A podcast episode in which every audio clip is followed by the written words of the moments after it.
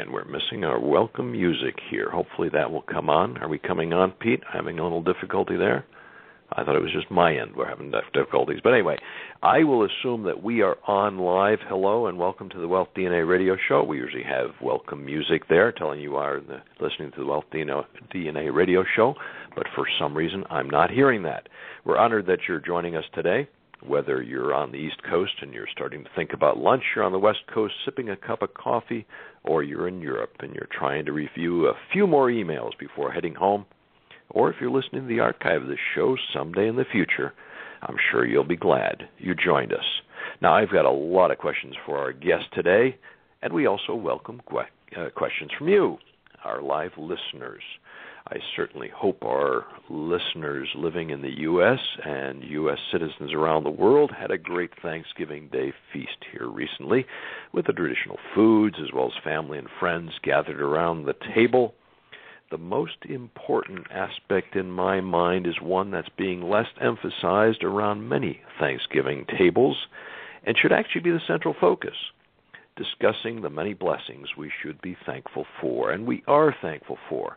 Not just the family and food and friendship, but so much more.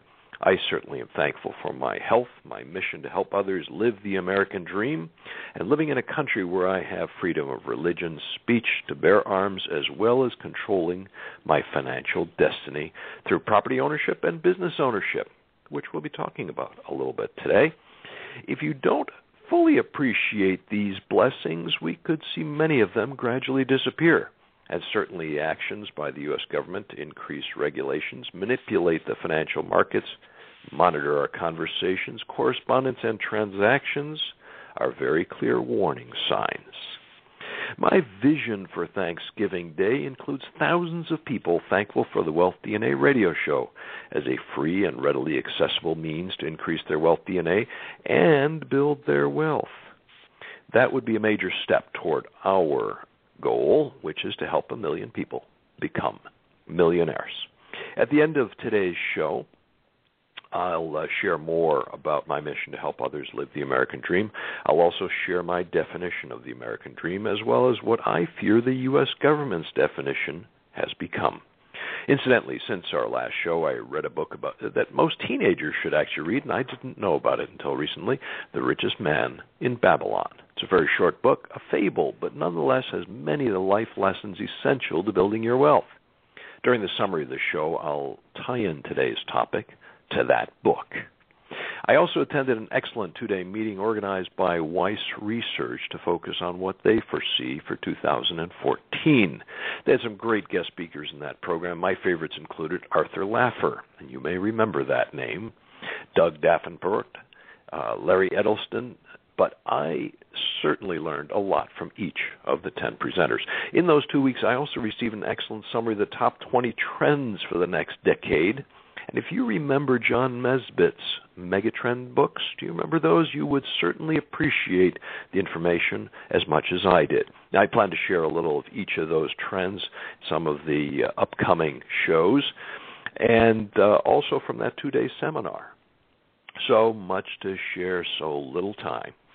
Now, I don't want you to think that everything being presented by these trend followers, economists, investment gurus is either useful or even true. I have to share the number one example that belongs in the Wealth DNA Hall of Shame. Robert Shiller, a Nobel Prize winning economist, came up with a really dumb idea recently.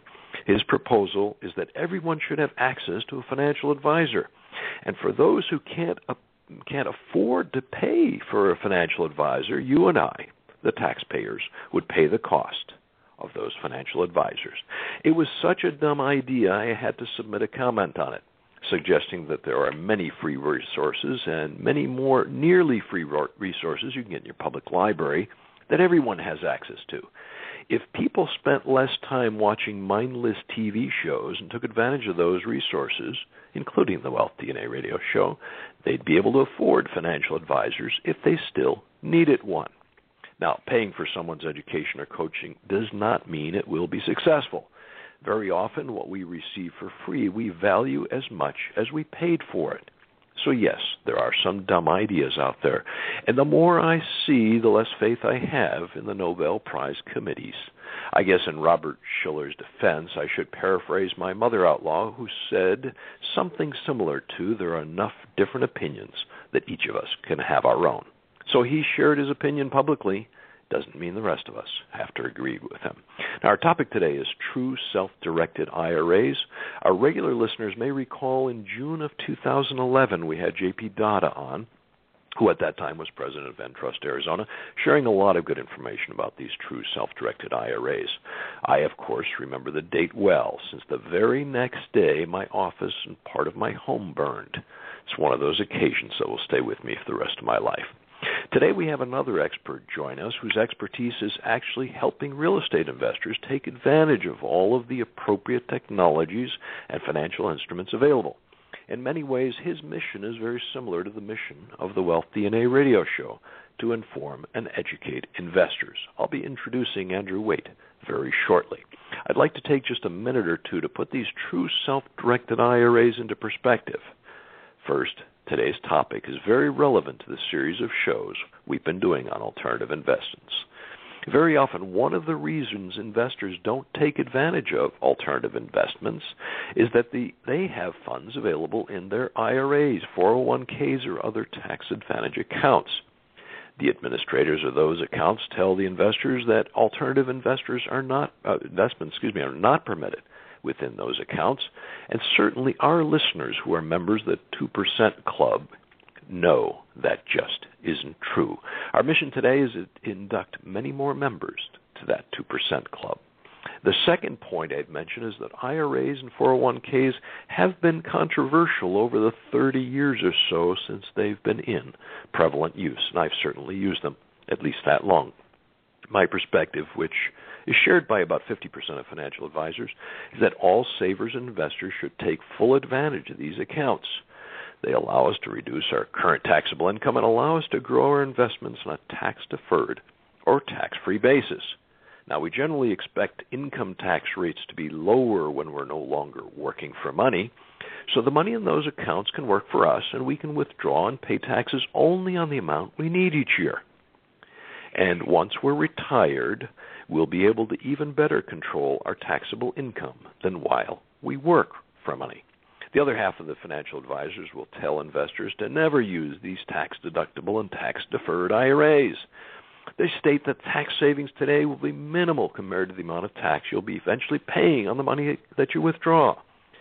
So you're much better off either putting money into tax free accounts, there you'll never have to pay taxes at all in the future, or just pay taxes today and pay, pay taxes as your portfolio grows. So these advisors are telling us that the privilege provided under U.S. tax law is actually a trap, a way to extract more of your tax dollars. Who do you believe? Now, I already stated which court I'm in. I take full advantage of these IRAs and will cover some tips on our next show when I share some ideas to manage your 2011 income taxes.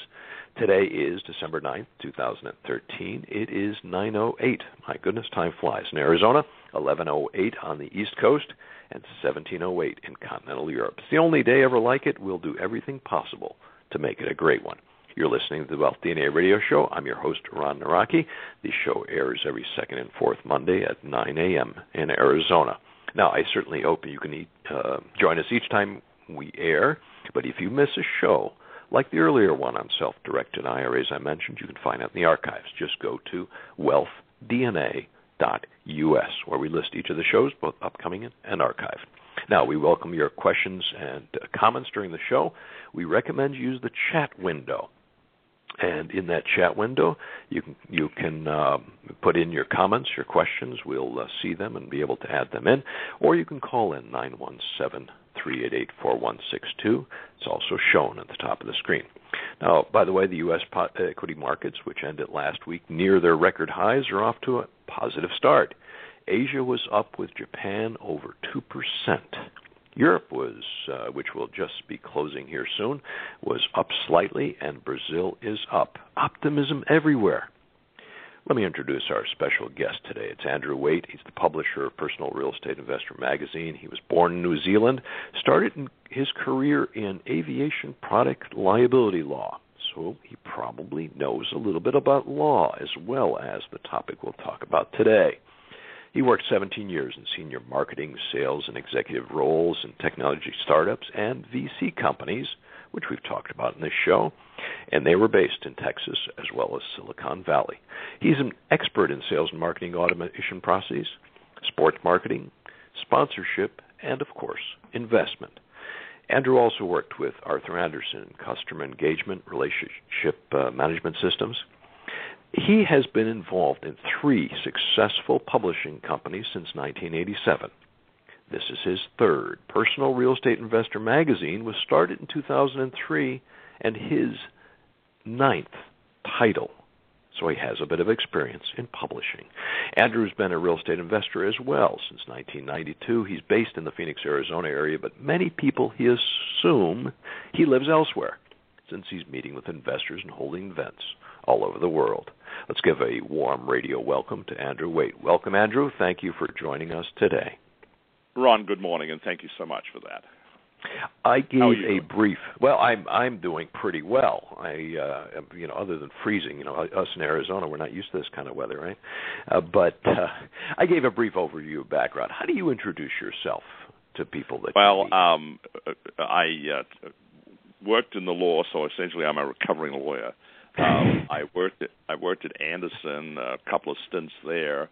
Mm-hmm. Um, but uh, what what my main experience is was in both of those cases ending up with clients and working with clients in uh, technology companies because, uh, as you can well imagine, um, most technology companies, by virtue of the fact they're technology centric, end up being driven by technology people that tend to have less of an understanding, you know, obviously with the exception of people like Steve Jobs, of what ultimately their market is all about.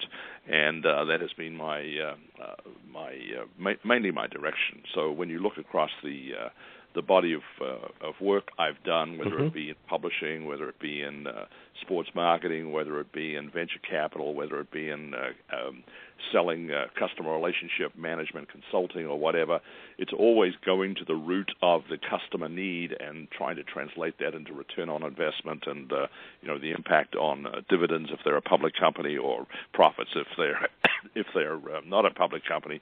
Not not to say that public companies don't want profits, but uh, that leads to the dividend. dividend. But it, it's always translating what they do into something practical. Excellent. What, now, by the way, you know, our topic today is true self-directed IRAs. Now, some of our listeners may wonder if you were born in New Zealand, how can you know something about U.S. pension vehicles? How would you answer that concern?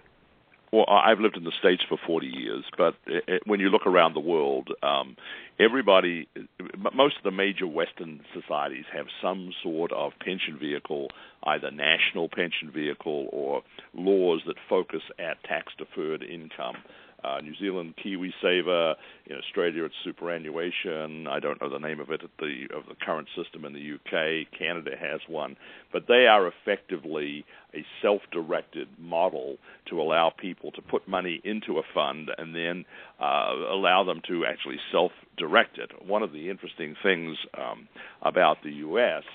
is that in all of these other countries, they're all monolithic governments and government uh, regulation. So you have a national approach to it. Here, um, because uh, particularly when you move into the real estate business, um, there are 50 different jurisdictions, all of which are, you know, uh, have sufficiently different variants of it. The Correct. problem then arises here in the states is that um, because real estate is represented by the folks in each one of those 50 states, there is not a monolithic voice competing with Wall Street. So Wall Street has one you know huge megaphone saying you know securities are good, equities are good, etc. Everything else is bad. What they're saying really is trust us. We know how to earn commissions from your trade, and so the notion of self-direction and the whole you know uh, vehicle that was created in 1974 with the uh, with the derivative tax regs um, are, basically an anathema to Wall Street and any sort of uh, uh, brokerage or commission-based uh, financial advice because they cannot earn commissions in these alternative assets that uh, many people start to put in these uh, into these self-directed IRA accounts. So well, um, uh, I've been well here for 40 years. I was blown away when I discovered self-directed IRAs about 10 years ago, and was amazed that they were, had been around so long, and and very few people were taking advantage of them. Exactly, and I think you've touched on a couple of the reasons that they aren't known very well. Now, Personal Real Estate Investor magazine and Nexus Publishing are not your first rodeo. Uh, how did you get involved in a magazine related to real estate investing? Um, at, at the time, well, i i how did I get involved in magazines first? I was uh, Okay. reading a reading a magazine about the industry that I was in, and there was an article written by some writer on the subject that I was, you know, uh, deeply involved in. We were developing and building call centers for large uh, airlines, telemarketing Mhm. companies, etc. And the article had been written by a junior writer who knew nothing about the subject, but had been asked to write a, an article. And effectively, they had uh, you know written nonsense. They'd attached the foot bone to the head bone, and anybody with any knowledge of the market immediately saw the magazine, and, and more specifically, the article as incredible. So I I uh, called up the publisher and I said, look, you've got a problem here, but I'm not just going to call up and tell you you've got a problem. I'm going to offer a solution. I will write that article every month. And he Wow. was thrilled uh, because he now got a free writer who had some expertise in the area. Well, uh, I was at the time I was running marketing for this company, and um, we became the dominant player in the marketplace. We were given the credibility, obviously, of this re- recurring article, Right. and uh, I, I got promoted through, so I ended up as president running this company. So um, we sold that company, and uh, my uh, the guy that I was writing for said to me, um, "Have you ever thought of being a publisher?" And I said, "No, I nothing, know nothing about it." And he jokingly said, "I can teach you in three weeks." So I found myself in New York, um, involved in publishing, and found exactly the same problem that I was talking about when I was talking about marketing. You know, they had a great idea, they didn't quite know how to articulate it as a value for their readership, and so we, you know, proceeded to uh, reorient the business and you know raise our profile and so forth. And that business was sold to United Publications in 1997 as the fourth largest print deal in the U.S. Um, and then we went off and launched another magazine uh, company uh, that wrote a magazine called Technology Investor, which was a Nasdaq Mhm. book. And what we did is we looked at uh, you know Nasdaq stocks like we had looked at the computer industry and uh, related areas, and we analyzed the stock with the same critical nature you would expect of a uh, of a writer in the technology business. Well, of course, Wall Street was a was just astounded that we would call their you know their ugly IPO baby. Um, we would call it out as an ugly baby because every IPO they uh, you know bring to market there's uh, either advisors Wonderful. or or market makers is, is absolutely perfect. Well, we found because of our background, a lot of that stuff, when you looked at, say, something that was dependent on telephone companies, for example, to bring to market, and they didn't expect to deploy the, the underlying infrastructure to support this technology for another five years, why would you invest short term in a company that had, had whose destiny was controlled by somebody that was, you know, well beyond their control and so forth? So we started, we, we, we, we approached it like that, and it just shocked Wall Street. But one of the things that was really interesting is that readers loved it. And as a result, in about eight months, we had uh, 350,000 individual investors with half a million or more of investable assets. Wow. So I and my I and my naivete go down to Wall Street and say, "Hey guys, we've got 350,000 individuals with half a million or more of investable assets. They're smart, they're bright, they want stuff." And the response was, "Please don't bring them to us unless they want to give us $200 a month to stick in an IRA because they're going to ask us and demand of us certain skills and expertise that we really don't have. And Wow. we prefer not to deal with, um, you know, uh, self-directed, bright uh, investors because they actually just increase our overhead in turn trying to serve them. So if you can get get them to contribute 200 bucks a month to a to a passive IRA, we'll happily do business with them and hopefully make some money for them. But other than that, we're not interested. And it was That's an wild. absolute awakening to me. And um, we ended up selling that magazine. Um, I came home to Phoenix and was sitting around. You know, we were all sitting around, my partners and I, and going, well, you know, what are we going to do next?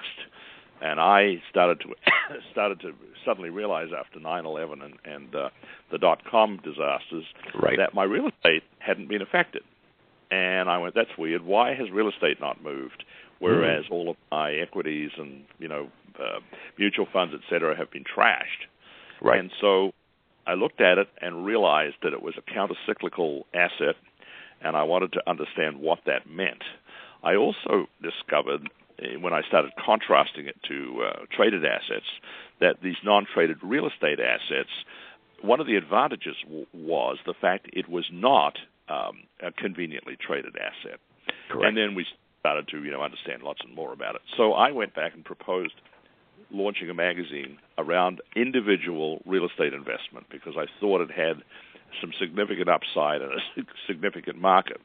Well, mm-hmm. last week um, I was at the uh, International, um, uh, I'm sorry, uh, Information Management Network conference here in Phoenix, mm-hmm. Uh, REO to Rental, and there were all the major institutions in the mutual fund business in New York, all just stumbling over themselves to get a piece of the single family rental industry. So what you know average Americans have been doing for hundreds of years and investing right. in rental properties, it's now gone institutional. Not to the expense, not to the expense of the individual, however. I mean, they, it's it's going to remain very much a um, a asset class, if you will, that anybody can invest in, whether you're individual, small cap, mid cap, or large cap. So you uh, criticized Wall Street, and now they're visiting you. Well, I mean, it, it's not, a, not an issue of it's not an issue of Wall Street.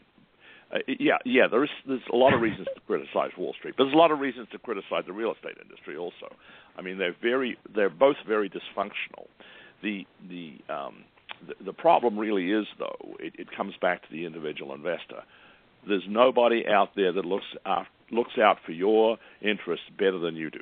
And correct, you know, it's all very well this hands-off account, uh, investing and hands-off property management, uh, property investing, and all this stuff.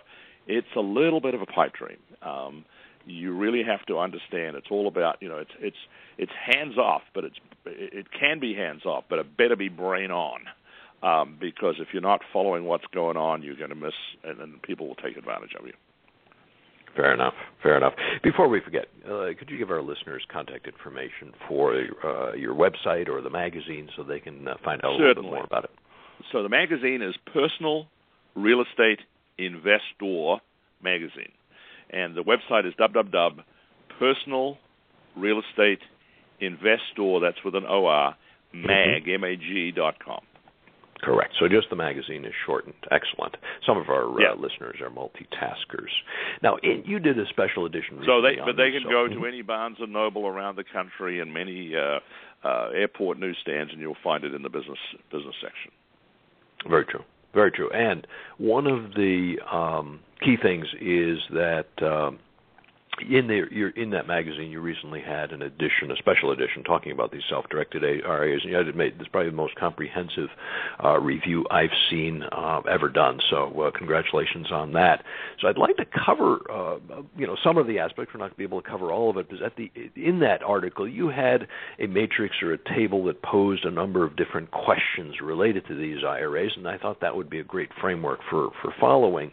And the first question you posed is what? So, let's start start with that, and I'm sure in the majority of our listeners, especially those in the U.S., recognize when we say IRA, we're talking about individual retirement accounts and not some political opposition group. Uh, and that when I mention self directed IRA, I add in the word true self directed IRA to contrast it with what uh, you know the Wall Street companies will call self-directed. What are some of the big differences between that self-directed IRA that Wall Street talks about and the true self-directed IRA? Well, it, I have been on the management side of a company that offered uh, IRAs to their clients, uh, to their staff, and all the benefits associated with it and what the the uh, the the advisor, the financial advisor we had, I think it was MFS or somebody like that. Their notion of self-direction was giving you an option of three or four different funds along with a company stock, right? So it right. was it was their idea of self-direction actually was choice, but it was limited choice. Um, and obviously, uh, you know, limited to products that they made money uh, uh, either uh, promoting and or uh, brokering. So it, it, was it was not truly self-directed in any way, uh, shape, or form, short of you know, here's four choices, multiple choice, choose you know three or four or something, but you can only choose the four, one of the four or three of the four. You couldn't choose anything that fell outside of their idea of a plan.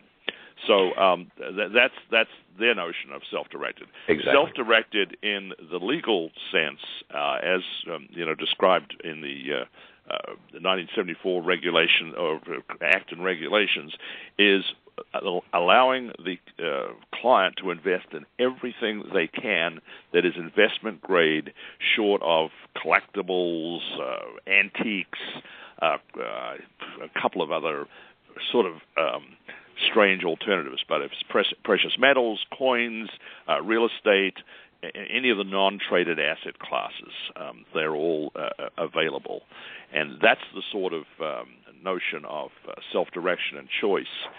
You know, and, and you can e- even still choose equities. I mean, it's not it's not at the expense of traded assets. It's both. All right. So when when a financial advisor says you can only invest in uh, Wall Street products, uh, you're telling us they they they either don't know the law or they're lying to us. Well, it's not in their interest for, for them to lose um, dollars to real estate because any any any dollar invested in real estate is lost to Wall Street's ability to manage it.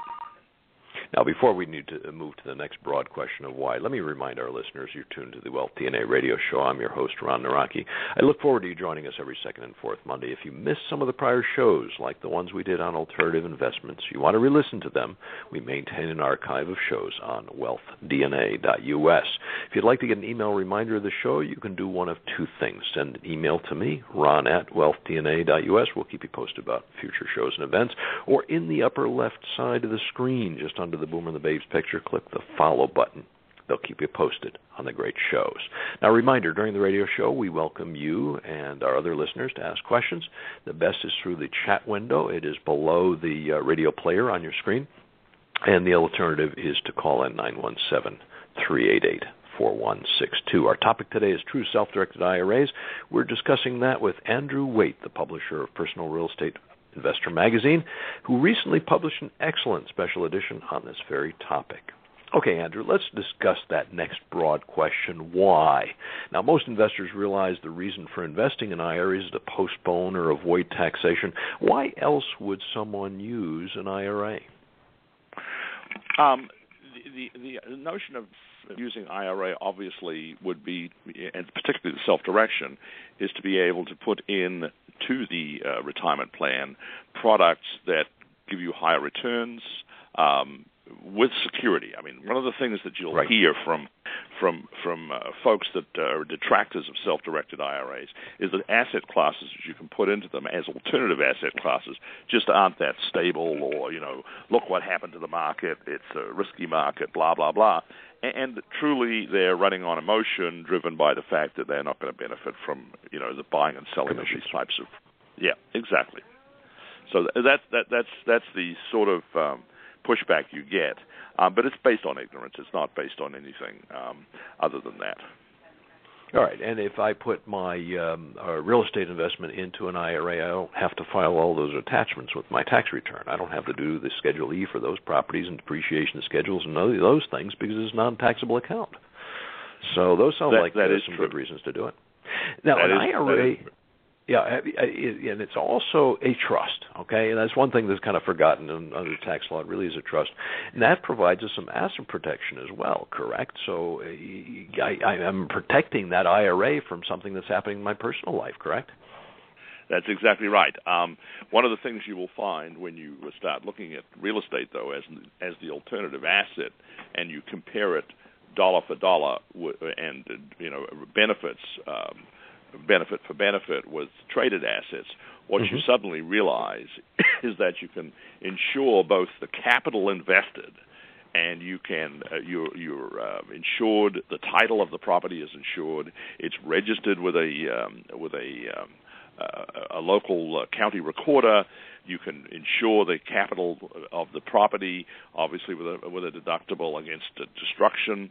You can't insure the land, but the, because the land uh, right. know, under the title insurance is yours anyway. But the land doesn't, you know, cannot be destroyed short of a you know a flood or something like that that washes away that uh, portion of the riverbank you've got your house on.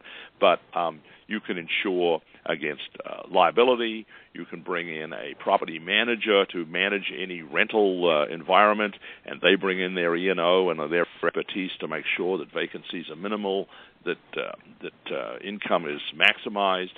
Uh, you can also buy rental insurance uh, so that your insur- your revenue uh, stream is uh, insured.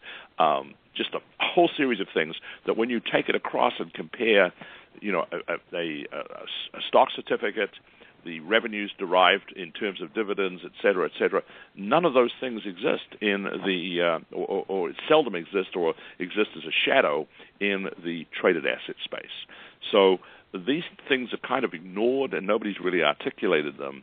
Um, and, and I, one of the things that I, I benefit from here as a publication is having been on the traded asset side of publishing and knowing how that whole world works. Well, uh, having an insight into some of how that world Correct. works, and then being able to compare it with the the real estate business.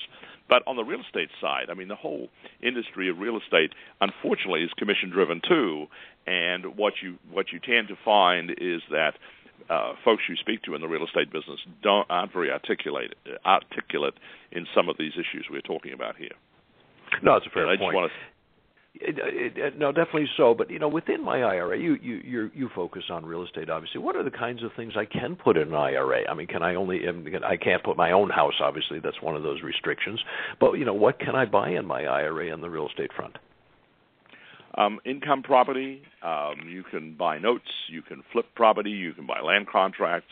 Uh, a lot of variants on the same principle, which is you know uh, re- recorded uh, asset that derives either income or uh, appreciation from market movement. Okay, and you know, you tr- you triggered a couple thoughts. I guess I, I should share with our listeners at, at, the same time. First of all, in terms of the protection and the insurance and those things, also the, the the trust does provide you a second. If your if your teenage son has a car accident, uh, the the L of your investments in the IRA are protected from that. So lawsuits are, you know, in essence, outside of that IRA are are separated. So your your teenage son will not, you know, ruin your IRA, which is a huge huge benefit versus having that investment property in your own name where it could be uh, attached by uh, by friendly lawyers uh, not to badmouth the lawyers uh, with somebody that has uh, played in that game before. Uh, then the uh, other thing that you touched on is one of the things that uh, some of the investment advisors will badmouth real estate. They say, well, it's not a registered security, so it's therefore not regulated. It's not, you don't really know what you're getting, et cetera, et cetera. What they fail to mention is the reason it's not re- it's not a registered security. It's an exempt security. You have real assets. it's, it's just yeah, one of those right. arguments that's forgotten and, and it's not a security in the sense that you're going to get paper evidencing a, a position in a company. I mean, that's exactly that's what you get when you when you when you, when you invest in uh, in uh, traded assets, is you get you know evidence of it. Now, in the case of uh, in the case of real estate, what what is really important is when you compare $100,000 invested in real estate and $100,000 invested in the stock market, and this is a double-edged sword. So let's not mm-hmm. let's not sure. just run away with and assume that you know I'm I'm just a uh, acolyte of the whole real estate business because there are downsides, but there are ways to mm-hmm. mitigate those downsides. First of all, um, 100 grand dropped into the real estate market is an expression of a position in that real estate. It is typically can if unless you're going to buy for cash, and limit right. yourself to buying a you know a hundred thousand dollar quality um, uh, affordable home to rent to somebody, or a couple of fifty thousand dollar homes to rent to somebody. Um, that hundred thousand dollars is far better employed as a deposit, as you know, thirty percent or twenty five percent of an investment. So suddenly, you're actually controlling four hundred thousand dollars worth of uh, equity in terms, of, or four hundred thousand dollars worth of real estate in terms of you know two or three houses, and spreading your risk or you may have gone into multifamily, or you may have gone into notes or something like that. Uh, but the point is, on the case of, of hard real estate, where you uh, literally have title to the property, you can leverage that with conventional lending with uh, you know mezzanine lending, and even if you're doing flips and short-term deals with hard money, which would be against the property versus uh, against the investor's credit capacity. But the point is, you get a lot more uh, return for your dollar because your return is on the 400,000, not just the 100,000, as opposed to Wall Street, where the 100 grand is typically unleveraged, unless you know you're a margin player and so forth. Um, and you have the same problems with you know borrowing in the real estate business as you do with, with borrowing in, uh, in in in a margin account. In that the property can go the wrong way, and suddenly you owe more than the, the property is worth. But that's that's the exposure there. The second sure, no, part definitely of the risk side of it, absolutely. The second part of uh, when we spe- specifically talking about income property, um, you get real income. Um, you know, you, you hear people talk about cap rates on uh, or income capitalization rates mm-hmm. on real estate. You can literally sit down and work out how many years you have to derive income from the property to pay off the entire property. So, and all of your obligations, whether it's you know mm-hmm. uh, capturing back the deposit and paying off the mortgage, whereas if you go over and look at the dividend income on you know uh, munis or bonds or or uh, uh, you know a, a, a stock that pays dividends, it's trivial. There is you know if you if you did the cap rate calculation on dividends, it would be kind of embarrassing. So you're looking you know eight to eight to ten years your income should be paying off your rental property. If you go over into the stock market and look at the uh, income capitalization rate on a stock and the dividends, you know it's a thousand years. Correct. So I mean, correct, it's not not even in the same you know scope. Um, the second, the third part of it is, of course, um, you know, the the fear of you know, well, tenants, toilets, and turnover. You're going to have to you know, manage these people. That's absolutely nonsense and scare tactics. In fact, it, it's far wiser to go out and invest in having a property manager do it. Maybe seventy-five bucks a month. It could be you know hundred dollars a month. But the point is, it's very very cheap uh, occupancy insurance, meaning they assure the property of being occupied and paying rent, for doing all the collections, doing any legal work, and of course having the E and O, errors and omissions insurance, to protect you from any slip and falls and you know fair housing issues and all that stuff. So all of those uh, so-called liabilities are sh- you're shielded from that. Particularly if you've bought this uh, property under an LLC that exists to the benefit of the beneficiary um, or, or, the owner of the IRA. So mm-hmm. there's a mm-hmm. lot of bits and pieces to do that. And then, of course, there's all sorts of technical tools now to improve occupancy, to optimize income, to manage uh, uh, maintenance and reserves, and all those sorts of things. So it's become a very, very sophisticated business. And we're going to take a little bit of credit for this because we've been the only people that sort of got to the space started analyzing this stuff and talking like this. Now you see other people begin to talk about it, but you know they they they talk about it almost as parodying what we're doing, as opposed to being able to do the compare and contrast to the traded equities market. No, fair point. Let me go back to the leverage piece for just a minute, because if I talk to my uh, uh, stockbroker, he'll say, "No, in your IRA, you absolutely can't take leverage. You can't do a margin account even on stocks, uh, and you obviously can't invest in real estate because they they don't allow it." But uh, so, are, are, how about in a true self-directed IRA? Can I do that leverage as well? All the, all day long all day and long. That's, that is that's a key point most people don't realize because Wall Street told them they can't they don't realize the rules are different in a true well, IRA. Well, there's, there's two things that have happened. First of all, um, in the, in the lending space, in a self-directed IRA uh, that owns an LLC that owns the property, um, mm-hmm. it must be non-recourse borrowing. Well, there's been a lot of people out there you know, providing non-recourse lending because of the Chinese wall between the taxpayer and this tax-deferred account and right. you can't you know, suddenly oblige the taxpayer to uh, to secure the uh, the uh, the loan for the tax deferred account. So mm-hmm. that has mm-hmm. been around for a long time. The, the notion of non-recourse, and you can you can find non-recourse lenders, and the, their points are you know uh, there's a point or two on top of uh, conventional lending to get to that stuff, but it's very necessary. if you're well, that's that's yeah, that's just a key point. Again, one of those huge, you know, huge difference between true uh, self-directed IRA and the self-directed IRA as appointed by the Wall Street firms. Now, let's switch to the question. Well, but hang on, I, I, oh, sure, need, I need to go. I need to go through uh, the next step in that statement. Oh, right. So but you mentioned just the the record. I'm sorry. You're good point. So here's what's happened, though. Um, as of about six months ago, Cerberus, which is one of the big Wall Street, you know, mavens of uh, of, of fund hedge and hedge fund mm-hmm. operation, operation, launched a non-recourse lending arm called First Key Lending. They are encouraging real estate investors to refinance rental portfolios, five or more doors, um, half a million or more in in in, in lending uh, uh, the requirements, mm-hmm. all non-recourse, and they love self-directed IRA LLCs because they see the, the self-directed IRA retirement LLC protected tax deferred as a sacrosanct investment.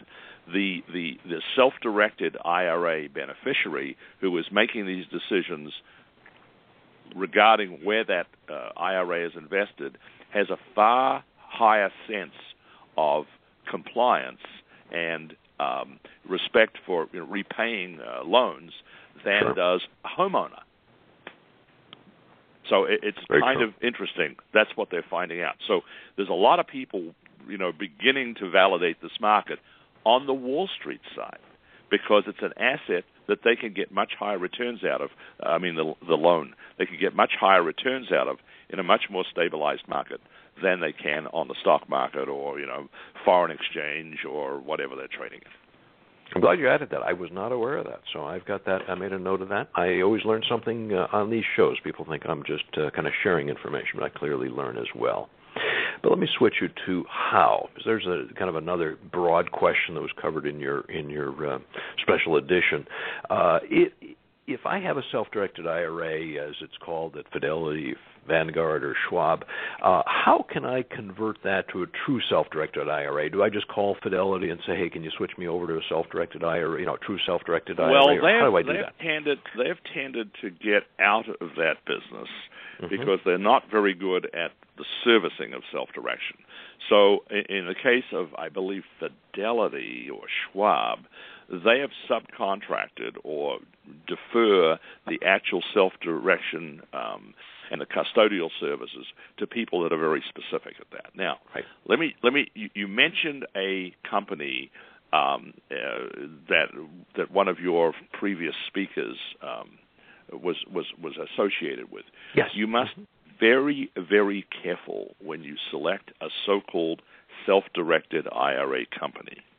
If you are going with an administrator, meaning they are not a bank or they don't have mm-hmm. a charter, and they are merely an administrator, you're paying two fees to get that account managed. The administrator fee, who then must use a custodian. It is far simpler to go straight to a custodian who has the service and advice capability and eliminate the need for a third party administrator. Most of the people that you meet, you know, around promoting their services of self-directed IRAs, unfortunately, are administrators. And unless you're a custodian with a bank charter, not only are you uh, adding a you know overhead to the actual process, but you are not regulated by the um, the uh, the comptroller of banks and the IRS. You're merely regulated by the IRS after the fact, and that is not a strong um, supporting uh, or compliance uh, environment for an individual investor. So go to a custodian. Don't waste your time on a TPA. You'll pay pay uh, more than you need. Okay, before we dig in deeper, for the listeners that just tuned in, you're listening to the Wealth DNA Radio Show. I'm your host, Ron Nawrocki. You can listen to the earlier portion on the archive, or if you missed prior shows, you can find them there www.wealthdna.us. Today, our guest is Andrew Waite. Our topic today true self directed IRAs. And Andrew recently published a special edition on this very topic in Personal Real Estate Investor magazine. Okay, Andrew. Now, if I want to start one of these true self-directed IRAs, uh, do I have to start out by contributing the five thousand dollars a year until and wait until it grows into real money, Not at all. or can I roll Not over? You can roll over. Um, and you just you can take your entire existing uh, IRA or 401k um, and and move it into a self-directed uh, regulatory environment. And you can move part of it as well. So you you, you really oh have yes, all, uh, all, the, all, the of, all, of, all of all or a portion. I mean, that's that's totally acceptable. Um, and and any of these uh, uh, custodians with service capabilities will show you how to do this. They'll Okay. walk you through it. They want they want to they want to help you manage your money. Okay. And obviously that rollover, and they're going to know those guidelines to make sure you're not triggering a taxable event or something by oh, doing absolutely. it the wrong way. They're- they're You don't take it very cash concerned about down. they're very concerned about both tax events and prohibited transactions. Okay, and I guess we should add one more thing, which is if you're working for a company and you have a 401k and you're actively contributing to it, they may not allow you to roll over that 401k or only a portion of it. So, so it depends on your company's rules, but it's not an IRS rule or a regulation that doesn't allow you to to roll over 401k. Your individual company may have policies around it. So, I guess yeah, that that'll be that. a collaboration with their advisor. Um, that's probably a restraint of trade. Okay. Now, you you already started touching on kind of the which provider I would choose. You you, you mentioned custodians versus administrators, and that's that's good. Um, but you know, how do I how do I find these guys? I mean, how do I you know? Obviously, your magazine is one of those. But if somebody doesn't have a copy of your magazine at this point, uh, how do they find those uh, true self-directed IRA Just uh, uh, custodians? Google Google self-directed IRA custodians. Okay, and ignore the ads at the top, which are from the Vanguards and the Schwabs and the uh, the, the, Yes. the big players in the in the in the Yep. traditional Wall Street uh, definition that we talked about earlier. Okay. Now, I also know there are these solo 401ks plans that businesses can set up. Uh, can I do that within an IRA, within a, uh, a self-directed environment as well? Um, there's a, there's quite an argument about which is the better way to go. The answer is, Okay. is, is superficially yes, but Okay. you need to do research uh, and and with a with a uh, tax advisor who understands self-directed IRAs. Big warning here: a lot of these uh, CPAs and tax advisors just don't like uh, self-directed IRAs, not because they are bad, but just because they don't understand them and they don't keep up with the rules. They should, but they just don't. I mean, I even had a CPA as recently as six months ago tell me he didn't know why we even bothered with uh, with um, self-directed IRAs because it was simpler just to pay the capital gains and move on. And I'm sitting there going, uh, does this man not, you know, un- understand the uh, the the compound, the miracle of compounding interest, and and the rules of the uh, the richest man in Babylon? Because that was a you know totally counterintuitive. Exactly. But Exactly. my conclusion was he was lazy. I mean, that was my conclusion. Sure. It's not his money he's paying the taxes with. That, that's right. That's exactly right. But it was much simpler for him to manage that if somebody paid taxes. Okay, so solo 401k is one of those things to look at. How about uh, do I have the option of uh, you know I can have Roths and traditional IRAs and, and, and SEP IRAs and all of those things uh, within the Wall Street firms? Can I do that uh, also Yes, in the uh, self-directed absolutely. Absolutely, They're all the same rules apply. Um, Okay. The, the the real issue the real issue is you know is it a IRA or is it self-directed IRA in a true sense of the word? And then once you're into the true uh, the uh, the self-directed IRA in the true sense of the word, you then have a broader selection of uh, of assets that you can put into that with obviously you know uh, the prohibited um, transactions and the prohibited types of uh, assets such as collectibles art and stuff like that which Sure. the IRS doesn't really consider as investment grade um, I, I am not sure this is something I've never asked and I don't know the answer Okay. to this uh, maybe this is something that uh, if if if you had a um, if you had a uh, traditional IRA and the advisor decided he was going to put um, a real estate based uh, stock or real estate or direct ownership of real estate into the into the uh, IRA, I am Mhm. sure he could do that through either a private placement, uh, a uh, a note, or some of those other things. The problem that has manifested itself, and, and, and probably the biggest objection, is or two of them is they don't know much about the asset class, and second of all, Right. they don't earn uh, commissions because you cannot just uh, gratuitously pay a real a, um, a tax advisor or a financial advisor a real estate commission or fee because that's regulated by the Department of Real Estate, and they don't have licenses that allow them to be paid. Um, what we did see for a while there was some of the smarter financial advisory firms included somebody on their staff who had a real estate license, so they could be paid fees. Um, hmm. I haven't heard of that um, recently because sort of they've all sort of you know gone back to their traditional business. So yeah, no, I'm not. I'm not aware of it either, so I won't try to to, to respond on that one. Obviously, something I can I can be checking on in the future. Uh, now, what are some of the criterion I'd use in choosing between custodians? Uh, I assume cost would be one of those. Uh, location, uh, although I do I do I really care about location or or uh, no, you most can do of stuff this done stuff. by internet? You can do all of this stuff over the internet. I mean, it's it's you know the the the notion of local presence is is is you know, do you do you go to your bank every day to make every deposit and every withdrawal? I mean, I've I've become so uh, internet uh, based on my um, on my uh, banking uh, services, and it's the mm-hmm. same sort of thing. I, you know, I don't get a lot of joy going talking to the teller. I mean, that's not what that's not what our lives are about. Yeah, but you, you and I both have a little bit of gray hair, and so people would assume we always just go to the bank. We don't use the internet, right? that, that, well, I mean, there's an assumption some of us do do that, but uh, you know what can I anyway. The reality may be different.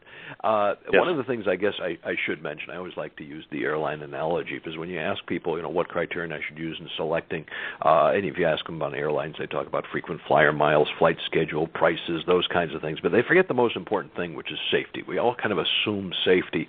So I assume in picking a custodian, their financial standing, any complaints against them or problems they've had, legal, those would be all worth researching before you make your final selection. Correct? Absolutely. Absolutely. Now, we're not going to have enough time to discuss some of the other questions like where um, and uh, watch out for and when, which are but I have important a questions. But I have yes, a, I'm, have I'm listening. So that solution is that document is available. The um, the, the self-directed IRA uh, investor reviews uh, document mm-hmm. is available, and I think I think we're charging like nine ninety five for it. It's a sixty page discussion. Right um, by by our advertisers, by the way. And, and what what we we know about self-directed IRAs could be put in a thimble. What they know about self-directed IRAs obviously is significantly more. So what we did is we went out and said, look, we're going to do this investor study, um, mm-hmm. and it, it's designed to educate people and gather up you know 20 30 of these people um, administrators tpas uh, investment providers within the context of iras and talk to them about what you know how why what etc when where all those sorts of things.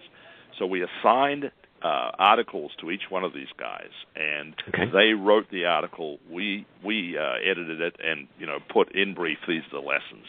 So that document is available to anybody and the way to get it is www personal real estate investor mag.com and go to the shop tab and look under supplements and special reports Shop tab. Okay, excellent. All right, that's shop, so that's shop tab. Yep, yep, yep. Exactly, exactly. Okay, so that's that's already uh, one of the things I wanted to make sure we t- covered is uh, that is the uh, link to the, um, the website.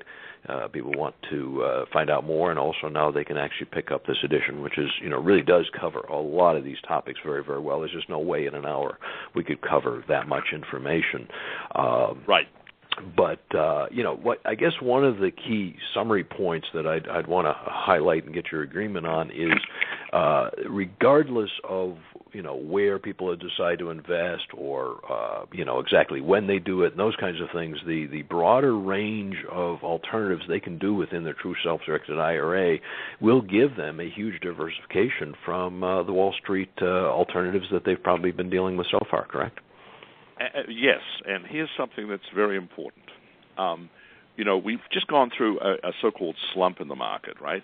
And that yes. slump started in 2008, and it, you know, probably sh- shored shore off about 40% of uh, single-family real estate investment value.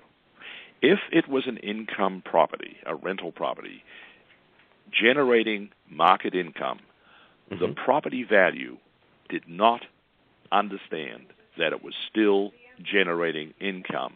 Correct. And that income, if provided the property remained rented, rented was constant through through that downturn.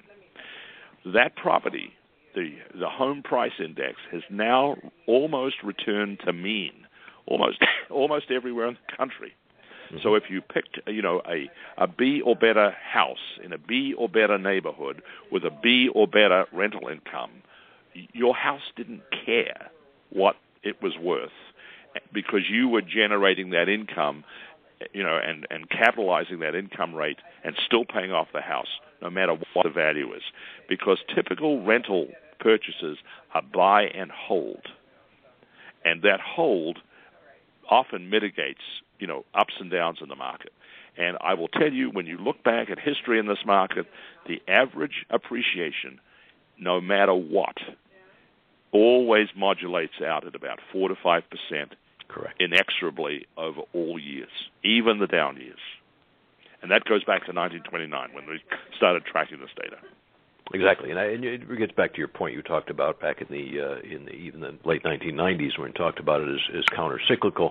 Uh, but on the other hand, uh, not just countercyclical. Okay, we've had some periods where they've kind of followed, but as you said, if you've got the cash flow coming in, you don't need to sell. You don't care about what the value is today because you know it's going to be higher that's right. later on. And you mentioned you mentioned Robert Shiller and his uh, suggestion yes. we uh, fund. Uh, well, he, he's one of the worst people for real estate because what he's doing is mark to market analysis and uh, of about five percent of the market, or it's in fact even worse than that. It's only about one. It's less than one percent of the market per month, and he's trying to impute the entire value of a, a city like uh, Phoenix based on a sample of like four thousand houses and sale pairs, and his his his math um, is just uh, the way he does it. His st- statistical analyses are just scary and make no sense at all. Yet he was the only one doing it, and by virtue was defined as a um, as an expert. And he was the you know the headline every month of uh, how bad the market was because X Y Z had happened. So, uh, not not a particularly helpful person under any circumstance. Now, I have to just one tongue-in-cheek uh, question I have to ask you uh, is uh, you talked about this uh, person that wrote the article. It was terrible. You contacted the editor. That's what got in the whole publishing business. I'm I'm uh, hoping that wasn't Robert Shiller that wrote that article. No, no, no, no, no. It was the tech in a technology but there, although so it just know, proves he, there he are bad bad people in every in every sector. Well, he no, but he remember he's an academic, and it's publish or perish, and he has to you know he was he was the uh, irrational exuberance guy about five w- weeks before Alan uh, uh, Alan Greenspan picked that up, and he was analyzing the uh, technology market five weeks six weeks ahead, and he felt there was some you know exuberance in it that was overstated. But he was only five weeks ahead of the crash, yet he is credited with you know forecasting the crash. Um, years earlier, about 10, 15 years earlier, he was trying to make market in California wines and create an index about California wines. So this guy's for years been trying to create indexes that somebody will pick up and publish. The problem with Shiller is the Case-Shiller index is used by MacroMarkets, which he is a which is a fund. Um, that's I, fortunately it's not doing very well. That trades in future value of real estate uh, real estate indexes. Mm, he is one of mm-hmm. the owners of that fund. So, you know, Okay. he's making money on the publishing and he's making money on the trade. So, I, I just uh, you know, people don't point that out a lot, but uh, Robert Shiller's a little bit conflicted. Let's just leave it at that. Exactly. Andrew, we've covered a lot in this show. Obviously, we can't cover all of the aspects that you've covered in the magazine. Appreciate that uh, that tip that we can get a copy at uh, 9.95 or whatever it is on the uh, shop tab of uh, of the magazine website. Uh, what are some of the key points you'd either want to emphasize or maybe add related to these true self-directed IRAs? Get curious. Go ask people lots and lots of questions. And uh, you know, understand from what what their their answer based on their agenda, um, and then you know do your own vector analysis and come up with a conclusion. I think self-direction is a unsung, um, an underappreciated strategy, and when you apply the change in strategy and you use real estate, wisely bought real estate from you know wise wise advisors, your returns are probably double that of Wall Street. It's- Your security is huge compared to uh, Wall Street product, and you can insure just about everything from capital to income. Fantastic. Really appreciate you having you on this show and taking the time to uh, to meet with us. You did a great job, not only on that special edition, but I'm now going back to all of my past editions that I have stacking up here of the magazine. Uh, and as I as I recall, like the magazine subscription is only about thirty dollars a year for U.S. residents, and I don't know, it's probably ninety five. Okay, and then uh, even internationally it can be ordered as well. And we're talking about seventy-five, eighty dollars or something like that for somebody people. Well, if you're on if you're on the iPad, if you're on an iPad or a Android or any tablet, it's only nineteen ninety-five. Yeah, that that means I have to carry that thing around all the time and read. But okay, understand. So you really have a couple different options, both the paper version, which I still prefer, um, and obviously costs more to mail, uh, and the electronic version. So super. Really appreciate the time, Andrew, and hopefully Thank you'll you, join Ron. us again on other topics in the future. Appreciate it. Thank you so much. God okay, bless. good talking to you. Thank Bye-bye. you. Let me do a quick summary here. We've indeed covered a lot related to true self-directed IRAs, so I'll just take a couple minutes to summarize some of the key points that Andrew made, and let me tie them into the book that I mentioned and he mentioned as well, The uh, Richest Man in Babylon. Nearly all of the advertising and marketing you see in, in uh, IRAs is done by the Wall Street firms using the money from the commissions and fees that investors like you and I would pay to attract more investors. Hmm, Ponzi scheme, huh? So you wouldn't be surprised if Wall Street is telling you this is what IRAs are, and you can't do things like alternative investments, uh, and that includes real estate, commodities, precious metals, managed futures, private. I mean, I mean we've talked about this over the last uh, year in, in in a great detail on this show, Uh, but the Wall Street companies don't want you to know you can invest in them.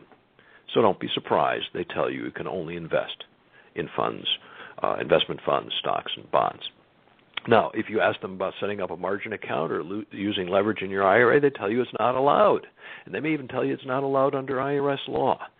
Now, you can debate whether the investment advisor lied to you or they just didn't know the regulations. But very few people know that you can use leverage within an IRA.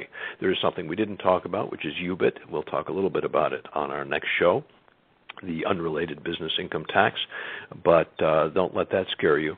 Uh, using leverage in your IRA still may make sense for you. Now, earlier I referred to the 2% Club who know about true self directed IRAs, and now after hearing this show, you are officially inducted to the 2% Club. As regular listeners, you know that only 2% of the population ever becomes truly wealthy. And it may just be coincidence that only 2% know about self directed IRAs. Now, you certainly don't have to be wealthy to take advantage of these accounts, although the annual fees are, uh, you know, there are some annual fees, so a very small self directed IRA may not be cost effective.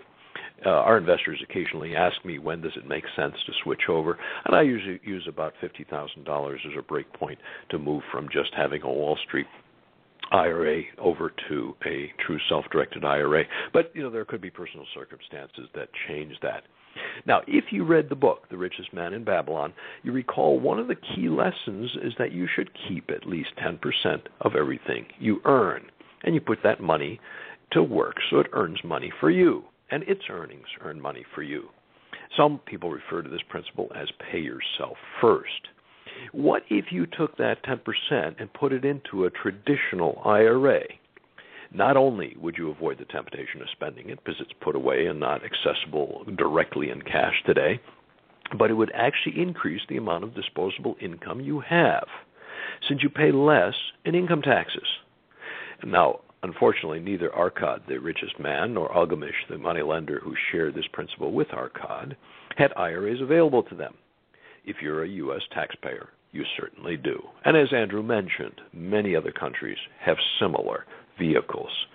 Now, the final aspect I wanted to share with you um, today is that uh, well, actually, let me let me touch on Algamish for just a second before I do that. Uh, Algamish, uh, the the uh, money lender in that book, if he could have used a true self-directed IRA, he certainly would have. You see, the key aspect of the real estate fund I run, and one of the important considerations, is protecting those loans from lawsuits, lawyers, and other potential creditors. So an IRA would have been a perfect, ideal, I'd say, investment vehicle for Algamish had he had it available. So even the richest man in Babylon and his mentor could have done better if you know the tax rules today. The final aspect I want to share to you is a little bit about my mission. I mentioned at the beginning that I help others live the American dream. And owning your own home has always been a key component of the American dream, so many families lost their homes during the Great Recessions. Many of them are good people, did the right things, fell on hard times, either companies closed, jobs eliminated, or property values plummeted and they exited. Well, they would like to own one again. Well, my definition of the American dream is for the poor to become rich. And whether it's those families who want to own a home again, or investors who want to, want to diversify their portfolio and increase their returns without taking on additional risk, my mission is to help those people, help them live the American dream. So now you know my definition to help the poor become rich. Now, my concern when representatives in the U.S. government talk about narrowing the income gap or the wealth gap, I fear their definition of the American dream is for the rich to become poor. That never was and should never be the American dream. Now, incidentally, I'm not implying that only people living in the U.S. can live the American dream. While I, was living in Europe for 13 years, I occasionally mentioned to people that I'm living the American dream right here in Europe. Now, my personal mission is to continue to help our listeners live the American dream wherever they live by helping poor people, excuse me, poor people become rich and helping the economy through that and helping the global village expand, that global village we live in. Now, as Arkad, the richest man in Babylon, mentioned to his friends, wealth is not a limited resource. The more you have doesn't mean that others have less. You see, if someone builds their ideal home on a vacant parcel of land, they spend part of their wealth and share it with, with the people who help them build it. They buy the materials, they pay the laborers, and the land goes up in value. And even after paying all of those people, the house is worth at least as much as they spent on it. So the money that they spent, they still have in the form of a house, and the wealth was distributed. So, in other words, the wealth didn't go away, it expanded. A principle that's totally missed by governments. On our next show, we'll be sharing some tips related to 2013 your 2013 tax bill specifically, which uh, will also help in your uh, tax planning for 2014 beyond. We certainly can't cover every possible aspect, but with your help sending in questions or suggesting topics that are important to you, we'll try to make 2013 and 14 some of the best years ever for our listeners. Now, admittedly, I'll focus specifically on the U.S. tax laws, but certainly many of the principles apply in other parts of the world. For our listeners in other countries, it may be eye opening to see how complex the U.S. tax code has become. Day after day, U.S. Com- Congress seems to add complexity and not eliminate it. Remember, one of the best ways to increase your wealth, tune into the show twice a month. We share the investment fundamentals, share some great ideas, and help diversify and grow your portfolio. Certainly, today fit that definition. The next Wealth DNA radio show will be the fourth Monday of December. That's Monday, December 23rd, 9 a.m. Arizona.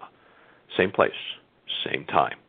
Now, we always have the lineup of guests and topics on wealthdna.us, and there you'll find the archive of past shows. If you have some comments on today's show, additional questions, suggestions, or uh, maybe some tax topics you'd like us to address, or if you haven't received my emails reminding you about this show, just send me an email, ron at wealthdna.us. We'll keep you posted about future shows and events.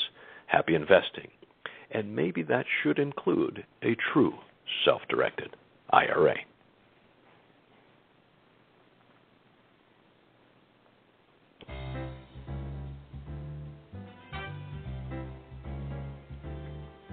You've been listening to Wealth DNA with Ron Nawrocki on Arizona Boomer Radio.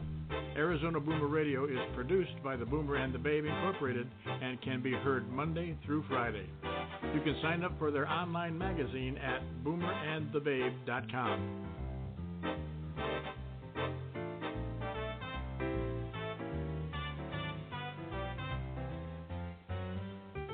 To reach the Boomer and the Babe, email host at boomerandthebabe.com or friend them on facebook.com slash boomerandbabe.